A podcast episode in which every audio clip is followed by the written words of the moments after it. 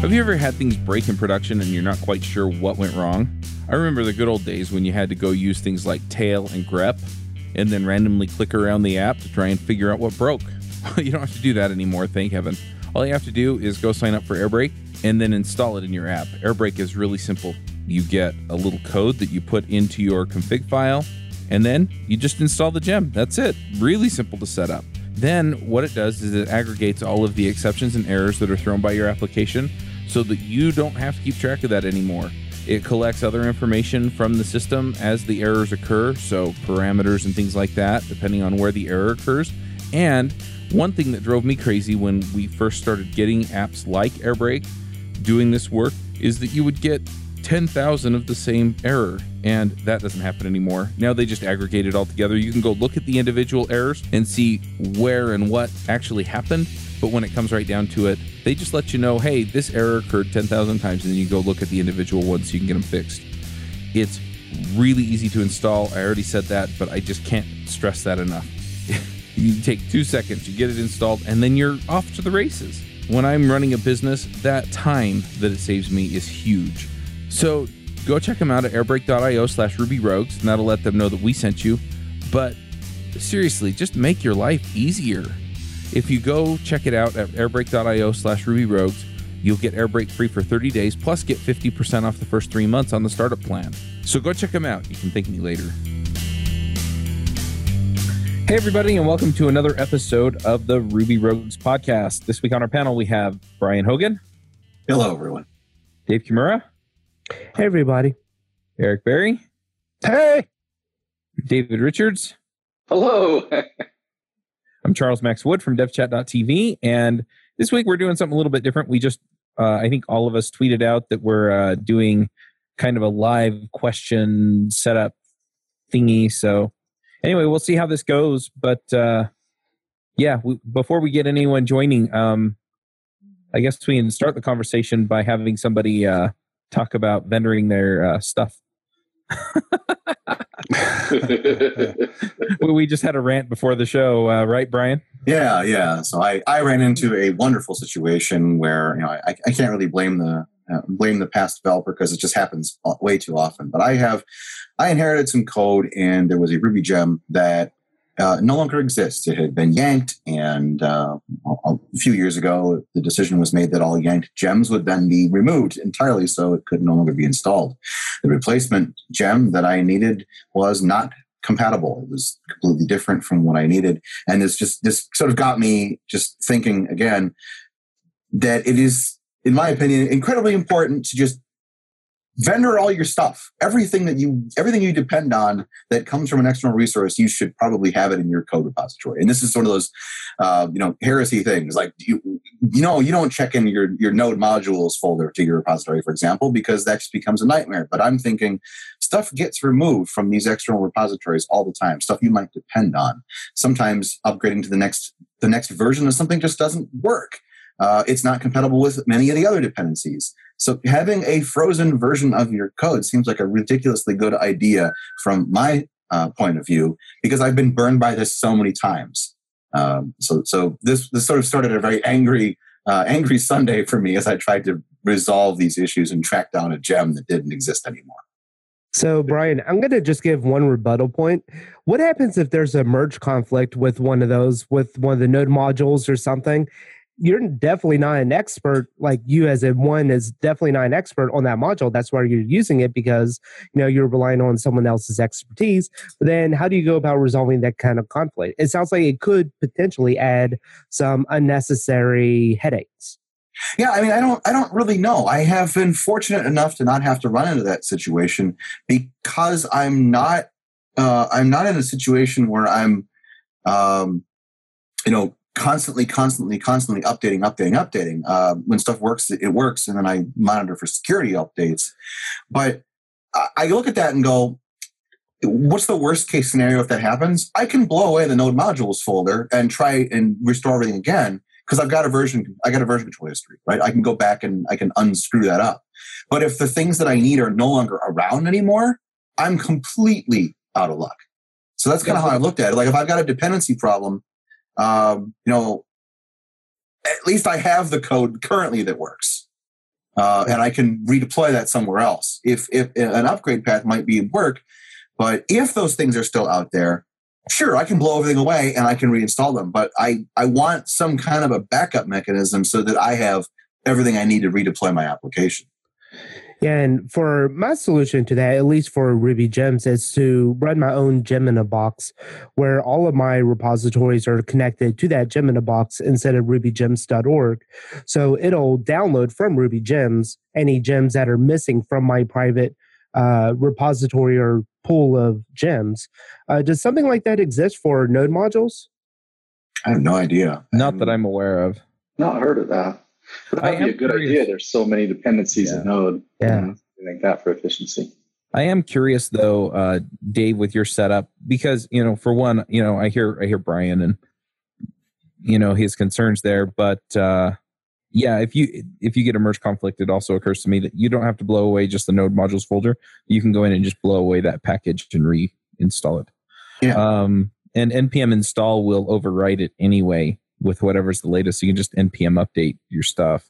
Hmm. Um, the the thing that I'm curious, Dave, is um, the the issue that Brian ran into was that we he had a package disappear on him or a gem disappear on him, and so what I'm wondering about is. Um, do you have to manually add each gem to your gem in a box, or is there some mechanism for saying these are the gems that I depend on? And so if I can't find it on my gem in a box, it, it'll pull it into my app, which is what you said, but also put it on the gem in a box so that it won't ever disappear again. Yeah. So it you don't have to do any kind of management with it. It'll uh, look at your gem file, it'll run through and install the gems like it normally would. And it's trying to pull from the source of your gem in a box server. If that gem in a box server doesn't have that particular version, or if you do a bundle update, then it's going to fall back to Ruby gems to download the original pristine gem and then have a stored copy of it within your gem in a box environment. So it's something where you set up one time and then kind of forget about other than general server maintenance. And then it just kind of magically works from there on out. Just in your gem file, you would reference your gem in a box server instead of rubygems.org. You know, I I I definitely had that problem um, with. I didn't vendor, so that was my first problem. And, and second, the, the the the dependencies did disappear, and um, and I had an immense amount of effort trying to get around it.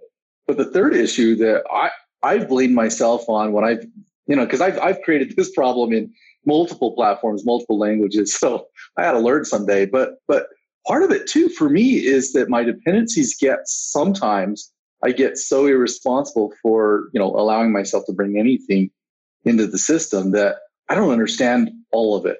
And so now it's really hard to maintain or what do I need or what, you know, I, I, have let it get away from me. So that's the other problem that I've, and I, and I think all three of those are, are my fault, but, but I think that's a fascinating, um, anyway, that's been my fault. Yeah, it actually is. So there's a, there's a something, something a teacher told me at one point, You you're going to save time now, but you're going to pay for it later. You know, you never actually save time. You just shift time. But, you know, if you, a shortcut here, you end up making up for it somewhere else. And, um, that, that's sometimes the case with dependencies. you bring up a really good point, right? You don't know all the code in your application at some point, right? And yet you're ultimately responsible for it. It's in your application, it's in your code base. When it doesn't work, what can you tell? What can you tell your your, your customer or your clients or whatever? Uh, some third party module that I need doesn't exist anymore or whatever. I mean, you can't really. That's not an excuse that you can fall back on. Um, and, and, and it's really works. I can't write all the code that I need to make an app. I need dependencies. Um, how do you how do you draw that line?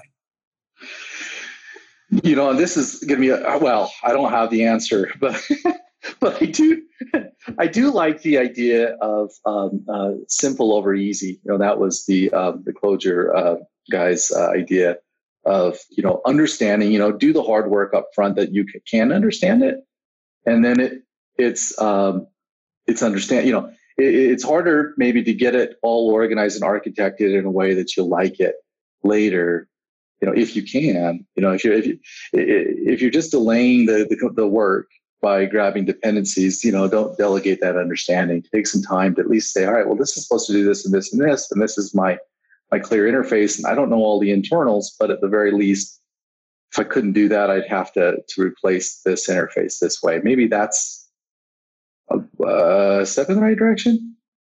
I'm saying not from practice, but guessing that you know when I keep telling myself I'm never going to do this again. I got, I tell myself yeah. those kinds of things.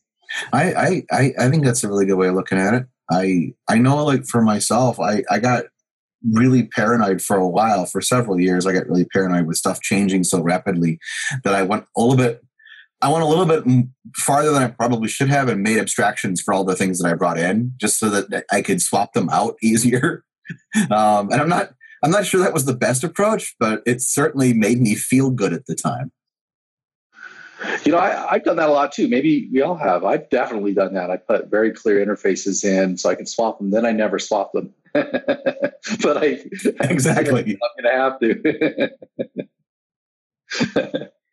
you know, there was a, a, tweet I saw this morning about the uh, stages of of a system. You know, first, um, you know, well, I'm, I'm going to get to it later, and and second, uh, why was that even in there in the first place?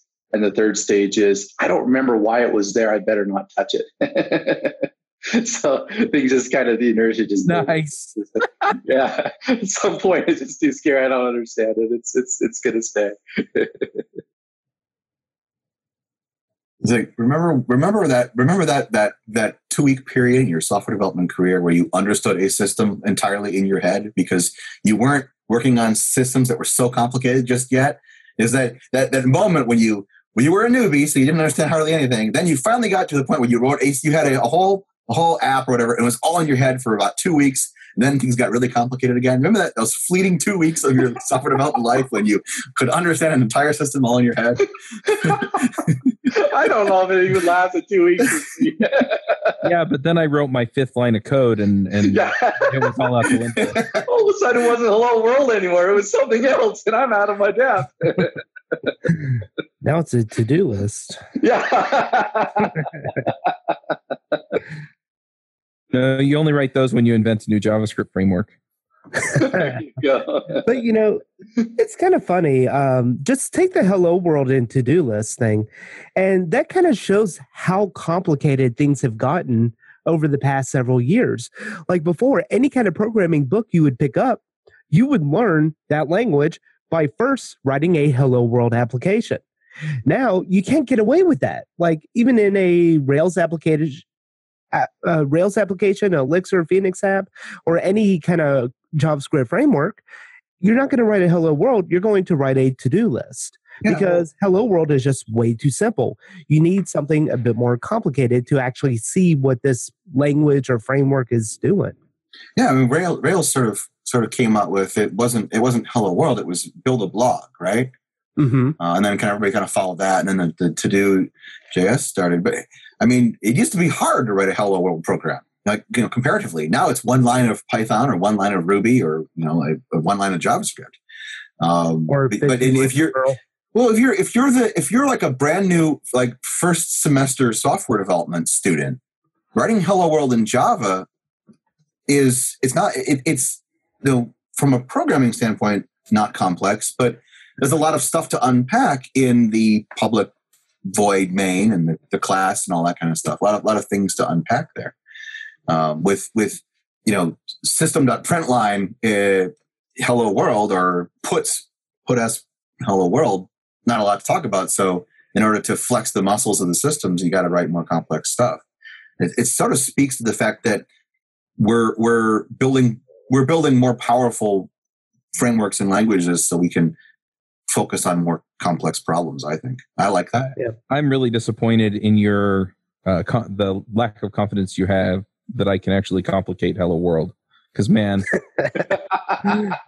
I, I, swear, I, I, will write stuff and I'm thinking, you know, I get started and I'm like, oh, this is going to be so simple.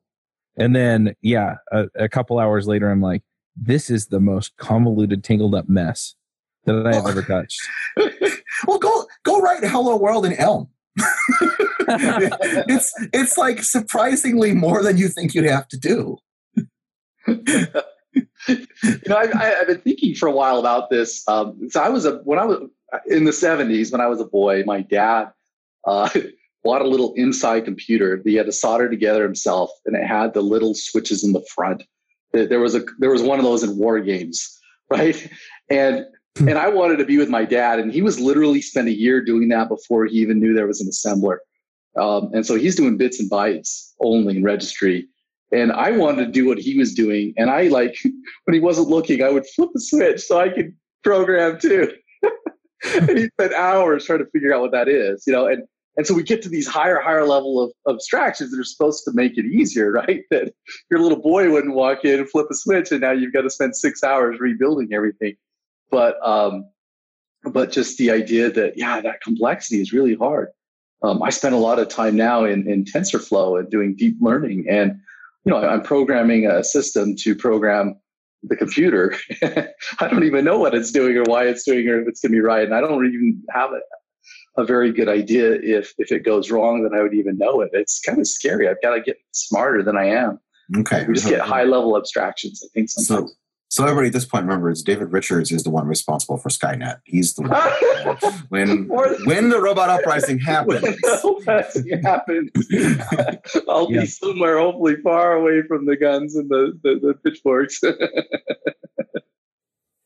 That's okay. They'll send somebody back in time to Father John. What's his name? Yeah, it's not that man.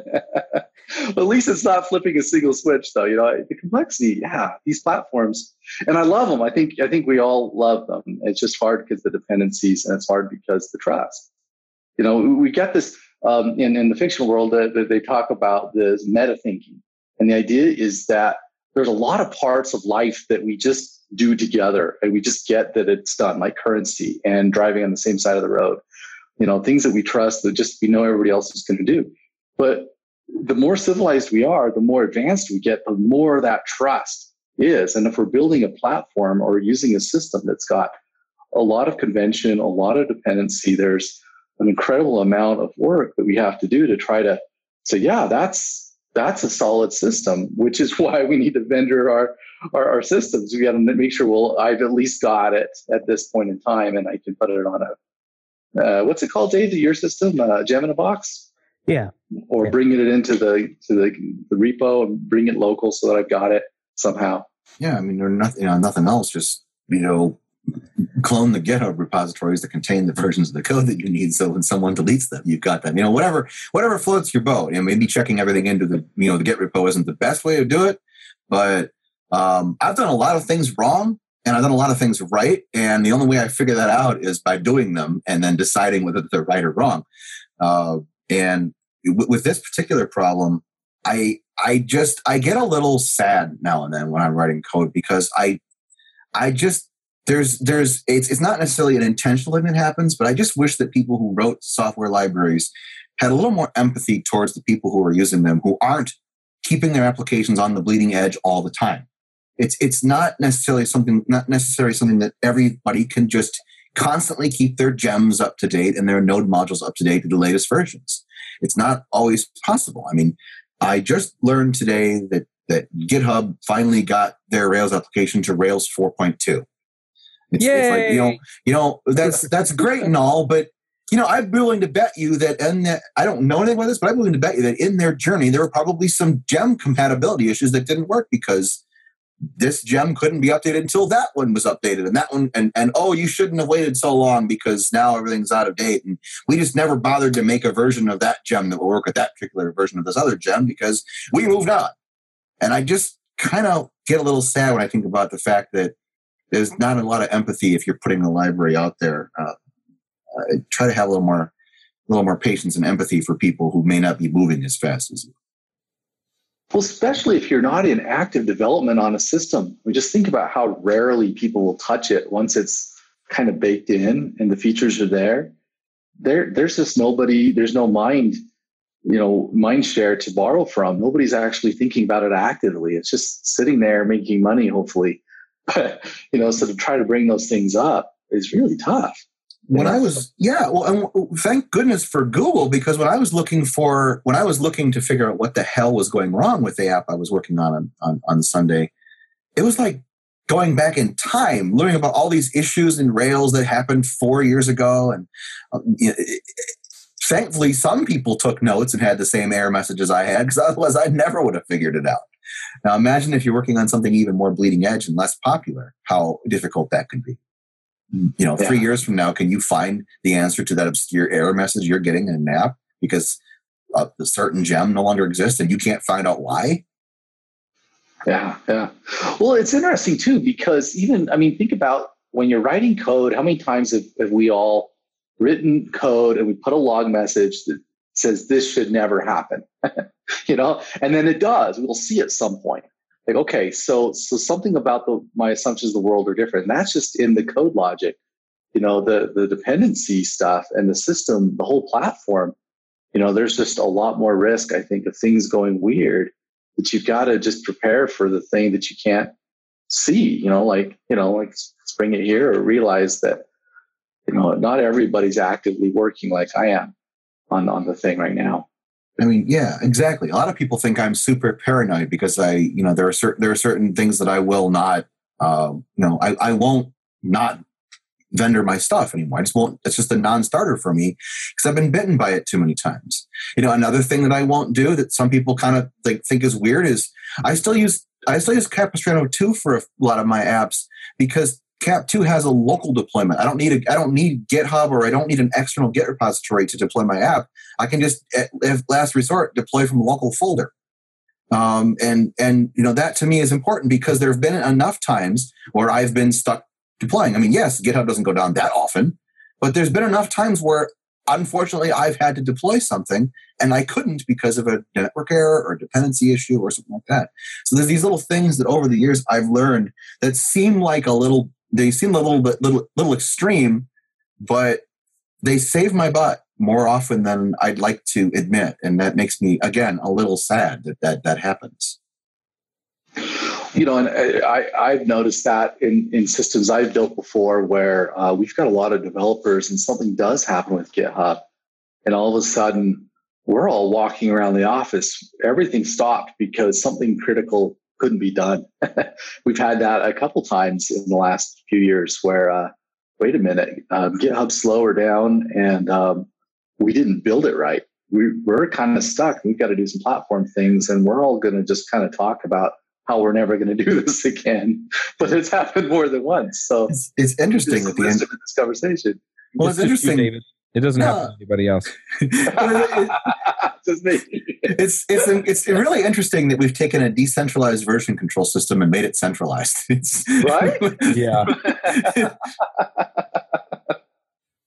you know, and, and it's interesting to me as well. Um, I was thinking of this image. I'll, I'll put it in the show notes. Uh, it's it's a I saw on Twitter. It's a full stack developer, and what it is is this beautiful back end of a horse. It's just like shaded and looks gorgeous and then the front end of the horse looks like it was drawn by a three year old.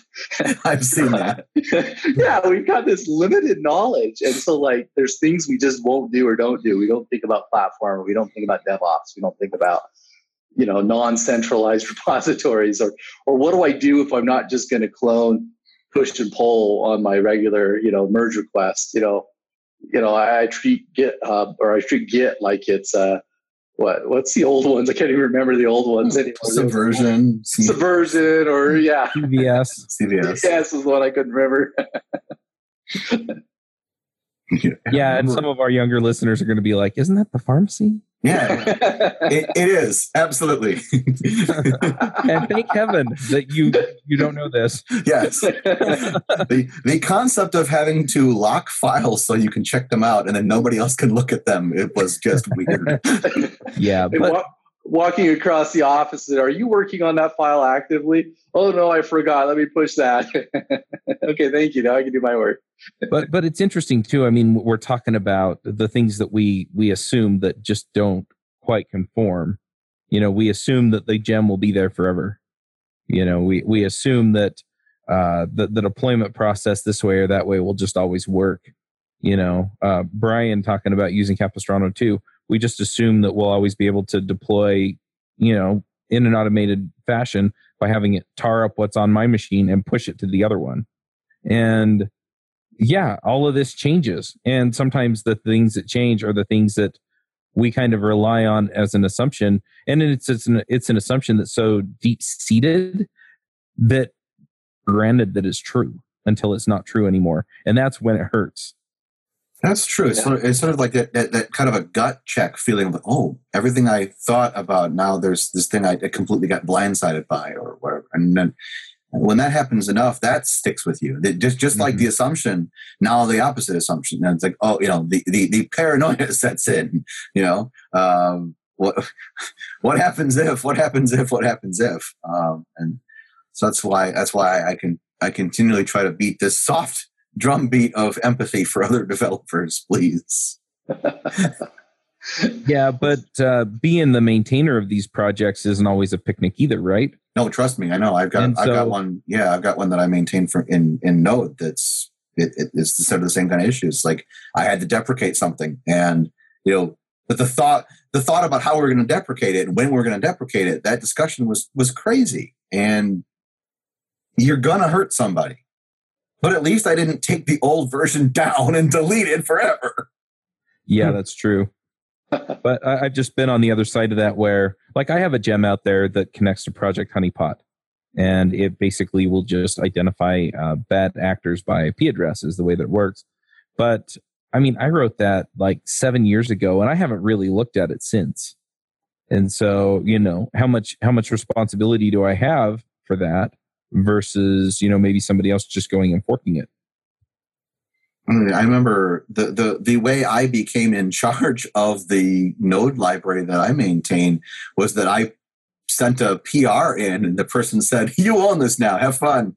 That that was literally how it ha- how it happened. I don't want to maintain this anymore. You seem interested. Here you go. Tag um, you're it. I, that was literally that was literally what it was. It was tag you're it. Um, and you know, there's nothing uh, nothing really wrong with that. I mean, I, I, think it's perfectly. I think it's great to walk away from stuff you're no longer interested in doing. I really do. I mean, if if this thing isn't isn't isn't exciting to you anymore, that's cool. But you know, don't just let it sit there on GitHub and, and you know at least put a deprecation notice on the README file saying, "Don't use yeah. this anymore. I'm not maintaining this," um, or go here and use this other thing instead. Um, but you know, maybe if you don't want to maintain something anymore, shop around for someone who does. Uh, I don't recommend a tag your it game because that's not fun. Um, but you know, again, empathy for other people. Just tell them if you know, if you're not maintaining it and it's not actively used anymore, let people know. Don't make them, uh, you know, fish through uh, fish through a hundred messages and GitHub issues and say, "Is this maintained anymore?" Well, that's it's it brings up the reason why um, Ruby Toolbox was so valuable. And I know it went through a down period. I think it's actually back up. But if you're anything like me, anytime you would choose any library that you wanted to use in the Ruby world, you'd always go to Ruby Toolbox and make sure that you pick the right one that's the most actively maintained, that has the most stars, the most usage, the most downloads, because then that, that gives you that sense of trust for that library. Now, unfortunately, a lot of times those libraries do decide, well, we're no longer going to maintain, and they still appear at the top of the list because maybe they had the most recent commit or whatever. But um, yeah, tools like that really help you make proper decisions when it comes to which libraries to use. But I, I'm also uh, on the on the team of if you're not you know open source is such a personal thing to to contribute to to build. And there is that burnout cycle or that cycle of where they go through uh, the phase of excitement and getting it out there to becoming a, a basically a full time or a part time maintainer to all of a sudden they have issues, you know, over a thousand or a hundred issues and they just can't keep up. And that motivation very much goes away because the developer often is no longer even using it. Um, I think it goes from a point where it, it's most valuable to the developer to it's actually very low value to the developer and more valuable to the open source community. Um, but I've, I've seen a lot of people do that. I've actually t- uh, taken over maintenance of of gems before, and oftentimes I see like looking for a new maintainer or those comments like what you're saying is like, and no, don't use this. Go there and use that. When you start a new project, typically you need things like a domain name, hosting, things like that. When I choose hosting, I pick mine for the options it gives. I like to know what I'm getting and set things up just how I like them. This is why, for your projects, you should check out Linode. Linode servers feature native SSD storage, a 40 gigabyte network, and Intel E5 processors. That's all the power you need to run VMs under full control, or Docker containers, who doesn't love that, encrypted disks, and VPNs. Plus, they have 10 data centers across the world and add ons like backups, Node Balancer, and Longview to help you control your server costs. They also offer block storage for your static files, and you can get started with a $20 credit if you use the code RubyRogues2018. That credit is good for four months on their one gigabyte server. That's a lot of time to try them out and see if they're the right fit for you. That code again is RubyRogues2018. Also, if you're interested in working for Linode, they're hiring. Head to linode.com slash careers to see their available positions.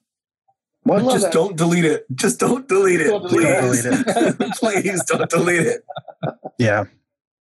I'm, I'm kind of curious. I'm going to change the topic just a little bit. Brian, you had gems disappear and you were you working in an older version of Ruby or Rails or yeah, this yeah. this specific one, this specific thing. Uh, I can't talk too much about what it is, but it needed a very specific version of Ruby, um, right, in order in order to continue to run.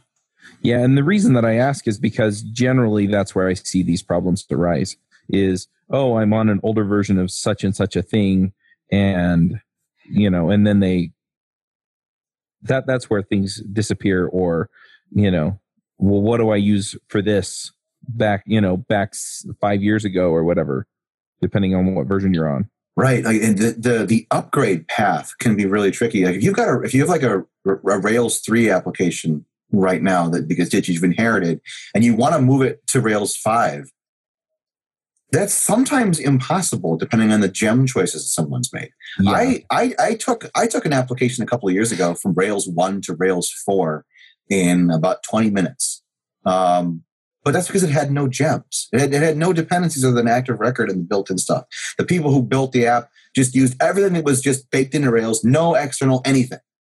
Uh, and the upgrade was the upgrade was the upgrade was perfect. You know, the tests needed little minor modifications that were easy enough to script, and um, and it, that was about it. It was it was fantastic. But other ones, I've I've I have an application I'm still trying to get upgraded because it's like going back in the time machine and finding out.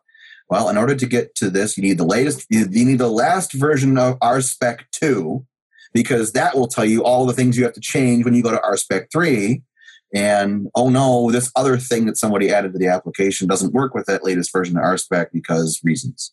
Um, and and and it's sort of like it's got me thinking like you almost just like need to dedicate time every couple of months to just upgrading your stuff constantly. And does you know do a lot of dev teams have time to do that when they're trying to push out new features? I don't know. Well, yeah, and the the complexity, uh, you know, when you've got to do a multi-stage, excuse me, a multi-stage uh, upgrade like that, where you bring it to, let's say, RSpec two, and then let it sit and test it and figure it out, and then, you know, that's a milestone, and then you got to do it. That's you know, that's an exponential, exponentially more effort if you have to go through there. So if there was some sane way, maybe with that or containerization, or I mean, there's got to be ways of, of getting that work into the regular workflow so that people can see it, test it, know that it's going to be good when we go there, even if it's not in production yet. Um, one, yeah, one, one thing I've been experimenting with with Rails, just I've been just started thinking about all the things in the last couple of years. You know, what do we know about software development? Well, what do we know? What we really know is we should stop lashing our applications to our frameworks. We, we kind of know this, but we do we just don't because it's too easy. But I was thinking, like, you know, now I'm architecting my Rails applications so that the upgrade process is me building a new Rails application and then moving my files into it. Because I think that's just going to, just my, given my history of working with Rails, that's just going to be easier for me in the long run than trying to figure out, oh, which internal Rails files I have to upgrade. If I can keep my models and, and my business logic in, in components that are decoupled from the framework, in theory, I should be able to generate a new Rails 6 app when it comes out and copy the files into it, and things should just work, right? I mean, in theory. Um, now, I don't have any applications that I currently work on that I can do that with because they are all very tightly coupled with the framework, and that's my fault. Um, but you know, I'm I'm actively exploring ways to make the upgrade process easier because this is a nightmare, and uh, for a couple of these things that have that, I, that I've inherited. Well, I like that idea that you know what can you actually depend on. You know, it, it, almost feels like Seneca and Stoicism, you know, and like you can't really count on tomorrow. So what are you going to do today? You know, you can't really count on, you know, Rails four, five, six, seven to being what it was. So, you know, what are you going to do? Well, you're going to decouple it. You know, you can't really depend on the dependency being around. So you're going to you know find a way to keep it around when you're using it. So I, I guess just being willing to say that, hey, you know, really realistically, I can't all these things that I think are good. Probably take a look. I've been really inspired by the work that the Phoenix uh, framework people have been doing. I, have been really inspired by that because when when the first versions of Phoenix came out, they they were pretty much you know very much like Rails, very tied to the framework. But if you look at the 1.3, um, they're really encouraging that you you have your app and then you have your web app and and they're they're really encouraging this decoupling. And i i, I think that a, a lot if, if, you know if, if you're a ruby developer if you're a rails developer um, and you haven't looked at what phoenix is doing there's some inspiration you might be able to steal and borrow. So even if you don't use elixir and, and phoenix for your day-to-day work might not be a bad idea to look at some of the patterns that they're trying to encourage uh, in that framework. And maybe there's some stuff we can steal and borrow you know, and I, I I'm I've been building a, a Phoenix app for the last year and a half, and uh, we've got about 15 apps in there. We've got our web app and a lot of other apps, and it just encourages a way of of building internal interfaces and thinking, you know, decoupling pieces, you know, understanding, you know, how the data is really supposed to work, and and and ideally, there's a lot of other reasons to do it, but mentally, it's a it's a good practice of just saying, yeah, okay, that's a different thing let's think about it differently. What does it need? What's its real dependencies? You know, and, and it's a different, you know, it, we all kind of stopped when they came out with 1.3 and they said, okay, we've got this umbrella app. And so what you have is you have this, this overall app that's going to contain apps in it, like the web app and the core app. And then we stood back for a day or two and said, wait a minute, how does that change our thinking? And it, we realized, ooh, we didn't even realize how much we were coupling. We thought we were doing something beautiful and clean. like, oh yeah, that it's easy to make the mistake of of just coupling things because we've got to get that delivered now, you know, that kind of a thing. Somebody should start a show on Elixir. Just saying. oh, oh, my gosh! well, actually, let's let's announce that uh, because it's probably going to be coming out soon. So, yeah, uh, Chuck, you want to announce that? Sure. So, um, I had been planning on uh, starting a show on Elixir for a while, and I just never quite got around to it. And uh, Eric uh, finally just said, "Hey, we should do a show on Elixir." So um, I already had the artwork done, the domain name purchased, and everything. I just hadn't pulled the trigger. So uh, we're recording our first episode next week. Um, yeah, and um, you know, it'll probably be just an introduction, get to know the panelists a little bit, see how that goes but yeah, um, it's Elixir Mix is what we decided to call it, or what I decided to call it when I bought the domain and got the artwork done. but uh, yeah, it's at elixirmix.com, and uh, you can go and subscribe over there. Um, I should, in fact, by the time this goes out, I'll make sure that I have the RSS feed up. There won't be anything in it, or there might be just like one little file in it that says "Hi, coming soon." But um, anyway, that way people can subscribe, and I can submit it to iTunes and things like that and uh, yeah, then we'll start releasing shows over there. Um, but uh, yeah, our panelists we have um, Eric and I are going to be on the show, and then Josh Adams from Elixir Sips um, is going to be on the show, and Mark Ericksen. And I'm not sure what his background is. Eric, do you want to uh, he's been doing. He's just been a uh, an Elixir developer for quite a while, and he's also building a course on Elixir and Phoenix. So he's he's an educator, extremely uh, gifted developer, and he makes the most amazing looking salads. He never shared with me, but man, they're they're good looking salads. Dork, you should share. Whenever Mark uh, Mark and I work about three feet from each other, and uh, whenever he speaks about Elixir or architecture or how it goes, it's just like I just quietly listen. He's a great, great thinker, very, very organized, and, and explains things well. Yeah. Well, and I think Eric is really complaining he should vendor his salads so that uh, Eric enjoy them over and over and over. Vendor everything. Yeah, they keep dis- the salads keep disappearing. I want them. That's right. uh, okay, weird thought went through my head. Anyway, um, and then Eric, you just lined somebody else up, and I don't know if I actually saw two, name, Yes, two people. Um, so one of them is Justin Bean, who is a developer that I've been working with. He's got about two years Elixir experience. Extremely talented guy who really understands OTP, really understands channels, really understands like some of the unique properties of Phoenix and Elixir. Um, and so, and it's and as you probably know, I've been building um, code code sponsor, which has been renamed to CodeFund. I've been building CodeFund 100% in Elixir and Phoenix, and it's open source. So that's kind of fun. Um, and then the final guy who is just this magician of Elixir is uh, his name is Cody Pohl. Um, I've worked with him quite a bit in the past. He is just a very, very, very talented developer. Um, he's one of those guys that reminds me of you, Brian Hogan, and David Richards, and and and a lot of you actually, where is just a very technically minded, deep thinking individual who uh, has earned his opinions.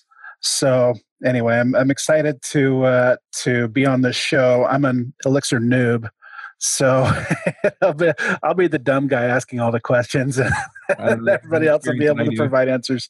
So yeah, awesome. awesome. And one other thing, uh, just if you're interested in the show, I've been adding uh, user voice forums to each of the shows, and that's where you can go and suggest a topic, a guest, or you can just upvote or downvote the suggestions there. So since it's a new show, I would love to see what people want to hear about. I mean, we we as panelists usually have a pretty good feel for what we're going through, but sometimes there are blind spots, and it really helps if you just go in and say, "Hey, this is what I want to hear about." So um, go over to elixirmix.com. Um, I'll make sure that that link is there too, and um, yeah, just click the suggest a topic um, button or link, and uh, yeah, looking forward to to hearing what you all want to hear about. Love it. Very excited for this show. Very cool. Yep. Wow, it got quiet all of a sudden. Because everybody's regretting Ruby. Like, I wish I was working on Elixir. I'll be, I'll be perfectly honest. I like using them both together. It's very cool. Really? How does that How does that work? Uh, do tell, sir. Well, uh, Elixir for Elixir for backend stuff, and you know, Ra- Rails Rails for my database stuff. I, I I still I still am on that. I'm still on the on the side of things. I don't like how Ecto does database stuff. I just don't like it. Um, it, they may be right, like they may be like philosophically correct about how they want you to do database stuff. I just don't like it, um, and and that's that's just me being curmudgeony. Uh, but what I've figured out is that you know with with with Rails, you can I mentioned this a couple times before, but there. Um, the, the long and short of it is that with, with you can serialize the, the the devise tokens in a Rails application with JSON, and then there are plugs in uh, in Elixir that can then deserialize them. So you can log in you can log in with to your Rails app with devise and then be logged in the Elixir application as well. Um, and so you can kind of unify things together. And it's been it's very been very interesting to use. Um, in my opinion, the best of both apps. You know, the best of the best of both worlds. I can do the the customer side facing stuff um, in, in, Rails with the databases and the logins and and all these um, and the payment gateways and all the things that I've been using for years that are tried and true. And then I can take advantage of Phoenix channels and things like that uh, for um, all the real time stuff and it's it's been kind of interesting to experiment with this and see how it works. So I don't I don't think you have to throw you know I don't think you have to dive into uh, Elixir and leave all your Ruby stuff behind. I'd love to see how you have that set up. I can try to find you some stuff. Maybe we should do a crossover episode, and Brian can be the host for or the guest on both. I don't know about that. oh, the crossover! Is this a crossover episode? yes. you guys, oh man, you watch uh, what's that show called? Um, the Horse Show. Ah, uh, what's it called? BoJack Horseman. BoJack Horseman, and that dog man he's like, "Is this a crossover episode?" Like every single episode he's in. it's such a good show, man. So All right. Well, anything else that we want to dive into? We didn't have. We had one person show up, and then I said, "Hey, do you have any questions?" And then they left. Uh, so yeah. we'll, we'll we'll have to plan this out better and like send out an email blast and things like that. Let people know that we're doing it next time we do it. Yeah, but we maybe we should just plan one of these like every quarter and just say, hey, you know, if you have a question or something you want to bring up on the show, then this is the date we're doing it. Well, what are your thoughts on having just the odd like the public able to hop in and ask questions via chat like on every episode where we Yeah. just say hey hop in and we're doing a live recording Yeah, that's eventually where I wanted to get to. I would also like to start posting video. I mean, I would totally leave it up to the hosts as to whether or not they want their video shown, turn it off. And some videos I could see, you know, just show a name or a picture. But um, yeah, I, I've been working toward that. That's why I actually bought the webinar package that goes with Zoom, is because then I could have, you know, 100 or 500 people or something right join in and so yeah that's that's something that i'm looking at adding in so i'll see if i can get the links up for that as well um, on the website so that if you want to watch live you can actually uh, go look at the calendar for devchat.tv to see when the recordings are. And then um, you can go and follow the particular link for that show. Cool. It's kind of like you know what you're doing here chuck. Yeah, I've gotten a whole lot more organized over the last little while. Um, I'm I'm still working through some of the bits, but um, uh, the sponsorship and the um, the content management has gotten a whole lot better. And uh, I've been building this Rails app that uh, you know maybe I should follow Eric's uh, example and go rebuild it in Elixir. you will not be- regret it That will that will be so much more work. But anyway, so I'm pretty happy with uh, where things are heading there, and yeah, we're adding new pieces to that all the time too. So the the processes are getting more well defined. I have um, one person working for me on uh, lining up guests and managing some of the content. And any anyway, a lot of this stuff has just gotten a whole lot easier to to reason about. So yeah, and we're making plans. Beautiful. All right. Well, um, I think this is a good time to go to picks. So, Brian, do you want to start us off with picks? Hey, when it comes to health, you probably have some of the same disqualifications that I do. You sit all day, you run a busy life, and when you do make it to the gym, the only thing you're really qualified to do is turn the treadmill on. I was an athlete in high school, and so I could have thrown swimming in the mix, but that was about it. And I didn't really know what to do when I decided that I needed to get my health under control, especially since I have type 2 diabetes and I want to be around for my kids. So I contacted my friend JC over at DevLifts, and DevLifts, they did me a huge, huge, huge favor. Sure, it's a paid service, but what they did is they gave me a workout program. They also gave me some eating guidelines, and they have a Slack room where I can go and I can ask questions, and they give weekly challenges on things that I need to do differently. I really, really love it. So if you're looking for a way to get into shape, you're looking for a way to improve your health, then go check them out at devlifts.io. That's D E V L I F T S dot I O. Sure. Uh, one of the things that we just talked about during the during this one was was separating you know the app logic from the framework logic, and I want to plug a book called Functional Web Development with Elixir, OTP, and Phoenix. Now this is a Rails show or a Ruby show, but um, you, you can get some great ideas from this book.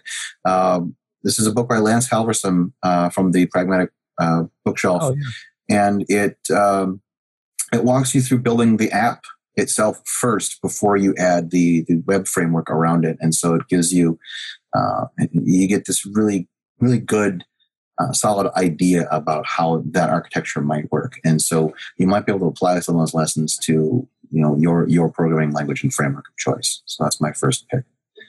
Um, and Is Lance an old Ruby guy? Because I swear his name sounds really familiar. I have no idea. I can't speak to that. Um, and my other pick is um, it's a tiling window manager for the Mac that I'm absolutely in love with called Chunk WM.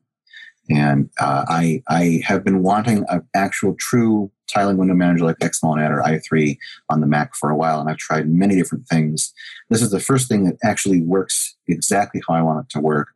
And uh, there's a, a tutorial uh, a very nicely written tutorial on how to get it started on the GitHub page for Chunk WM. But you know, a tiling window manager means I don't have to uh, guess where a new window is going to pop up. Um, when I yeah, if I have a full screen web browser and I add a new window, they just get split halfway vertically down the screen, and, it, and windows just show up in a um, exactly partitioned where I want them to be. I don't have to worry about resizing them or moving them around so I can see things um, it's it's just a wonderful experience, and I, I, couldn't be happier to have the same thing that I used to have on my Linux desktops on on my Mac. So those are my those are my picks: Chunk WM and this uh, wonderful book called Functional Web Development with Elixir, OTP, and Phoenix. Awesome, Dave. What are your picks? All right, so my first pick is one that's going to be outdated by the time the show comes out, and that is Rails 5.2 was just released. So, uh, Rails 5.2.0, I love working in Ruby. I love working with the Ruby on Rails framework. So, I think it deserves my pick. And my second pick is a controversial one, and it is the GDPR from a end user if i were to live in europe i absolutely love the idea that at any point in time I can request, hey, what kind of information do you have on me and how are you using it? But then also have the right to be forgotten to say, hey, I want you to purge all of my information and everything that you know about me like I did not exist. From a developer, I hate GDPR because it includes so much complexity and how are you backing up? You know, your SQL dumps that you're doing, you know, how can you purge that data and stuff? So from a developer standpoint i hate it but from an end user standpoint if i lived in europe then i think it would be amazing. Awesome. Yeah we should probably do a show on gdpr and what it means but yeah, uh, in my next Drifting Ruby episode i actually plan on covering it and how to get ready for it because i think the deadline's May 20 something 28th or something. it's really soon Yep. All right, Eric, what are your picks? I've got a couple of picks, and I can't remember if I picked it last time. I recently went on a trip to uh, Florida. It was a lot of fun. I like flew a plane, and we went on a big boat ride, and we went to Universal Studios, which, by the way, is not worth it unless you have kids with you. and we went to like all these different places. It was a lot of fun, like a lot of fun. Um, but one of the best places that we went at that time was this place called Crabby Bill's. Now, not not Krabby's. No, there's a place called Crabby Bill's, which is in Clearwater, uh, Florida. And oh my gosh, this place was oh, it was sinfully wonderful. And I had, and I, I like splurged. It was my birthday, so I'm like, okay, I'm getting this big ass crab, right? So I got this great big uh, king, like red king crab. And I'm going to load up a photo. You can't see it from home, but or on the thing, but I'm going to share this anyway because it's. I mean, it's so awesome. So this great big crab I had, and I was pulling out chunks of crab that were probably almost probably about an inch thick, maybe even more. Like, dude, it was like hot dog sized crab meat. And it was just the most wonderful moment of my life. Uh, so that was one. Um, it was really good. Uh, Crabby Bills. And the second one is uh, a show that I've absolutely fallen in love with. I think it's probably better than South Park. It's better than BoJack. It's better than it's it's different in, than all these. Better than uh, Simpsons. Better than um, better than uh, uh, uh, Family Guy. It's like a combination of if if you like any of those shows, you got to watch Bob's Burgers that show is so well written. It's so good. Um, it's extremely entertaining. It's it's it's it's just a great show. So Bob's Burgers is my second pick. So I've got Bob's Burgers and I've got crap. There you go. That's me. All right, uh, David, what are your picks? I've got one. I'm going to choose easy today, and it's uh, in the spirit of crossover uh, episode. Um, but I have I have quoted this article at least 20 times in the last three months in all the conversations. It's a it's a an article written by George Saunders about uh, revising the work. You know, he's he's a he's an author, um, but I find that it really works well with software as well. And so he's he's talking about how uh, revision uh, raises the um, ambient intelligence of a piece and and it feels a lot like agile development. It feels a lot like the clarity. It feels a lot but like user experience. But it's told in a voice that makes it feel like oh i can do better. Or oh i see now what i was trying to do with that thing that i stopped caring about three years ago. And so keeping it fresh keeping it connected um, and, and making sure that the whole system is deliverable. Um, this this should assist you. So it's a, a, an article written by George Saunders on on revising our work.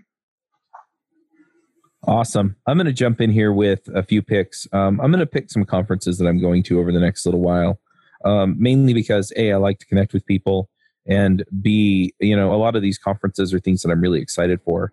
Um, the first one is next week. Um, so by the time this comes out, it's probably over. That's NGConf, which is the big Angular conference in Salt Lake City. Um, interestingly enough, if you go to devchat.tv slash YouTube, um, by the time this episode goes out, you will also probably be able to see all of the interviews I did with all the people uh, from the Angular community, like uh, speakers and stuff. Um, I've been getting sponsorships for that. And uh, yeah, anyway, so Kendo UI is sponsoring my way uh, all the way to Salt Lake um, to go and, and do those interviews. So, um, and I say that tongue, tongue in cheek because I live a half hour from Salt Lake. Um, the other conferences I'm going to are um, in no particular order RubyHack. So if you're a Rubyist, uh, I don't know if there's still tickets available. Do you know, Eric? I believe there are, yeah. Yeah, I think there are. Eric's speaking at that. I'm speaking at that. Um, it should be a ton of fun. And uh, I think they're doing it at OC Tanner again this year. So, um, which is a great venue, uh, local company that does um, like loyalty rewards, high end loyalty rewards stuff. Um, just just terrific uh, company, and yeah, they're they're hosting it at their main office. They have auditoriums and stuff, um, and that should be terrific. That's May third and fourth. I'm also going to MicroConf, which is a small business conference. I've gone to that every year for the past three or four years. And if you're looking at starting your own startup or anything like that, it is a tremendous opportunity to go meet people and to get a lot of input on what you're doing. Um, they have a growth edition and a starter edition. So if you're in the idea phase, you can go to the starter edition. And if you're in the, I've got something established and I want to make it bigger, then you go to the growth phase. And uh, anyway, really love that. That's the same week as RubyHack. It's just the first half of the week instead of the second half of the week. And then the last conference I'm going to is Microsoft Build, and that one's um, May 7th through 9th. So if you're in the Seattle area, I would love to meet you there. Um, and I know that some of our listeners are Microsoft people. So I'm going to throw that out there. Um, the episodes that I record there will show up on JavaScript Jabber. And finally, also as this goes out, um, I am starting a new uh, handful of shows. And just really quickly, the idea is is they're going to be five minutes or less. They are going to cover just some topic that I find on the internet related to, and the shows are on Ruby, JavaScript, and Angular. Um, I might do one on React. I'm still toying with that. Um, and if I really wind up getting into Elixir, then I'll I might do one on Elixir too but yeah, I'm just going to talk for five minutes about something related to it. So I, it may be some kind of tutorial thing, or it may just be a, hey, this happened out in the community, and here's a five minute take on it. Um, but you'll also be able to get that on the Amazon Echo as a flash briefing. So um, yeah, I'm going to be playing with that. So if you're interested in that, I found the flash briefings are really kind of a fun way to get content.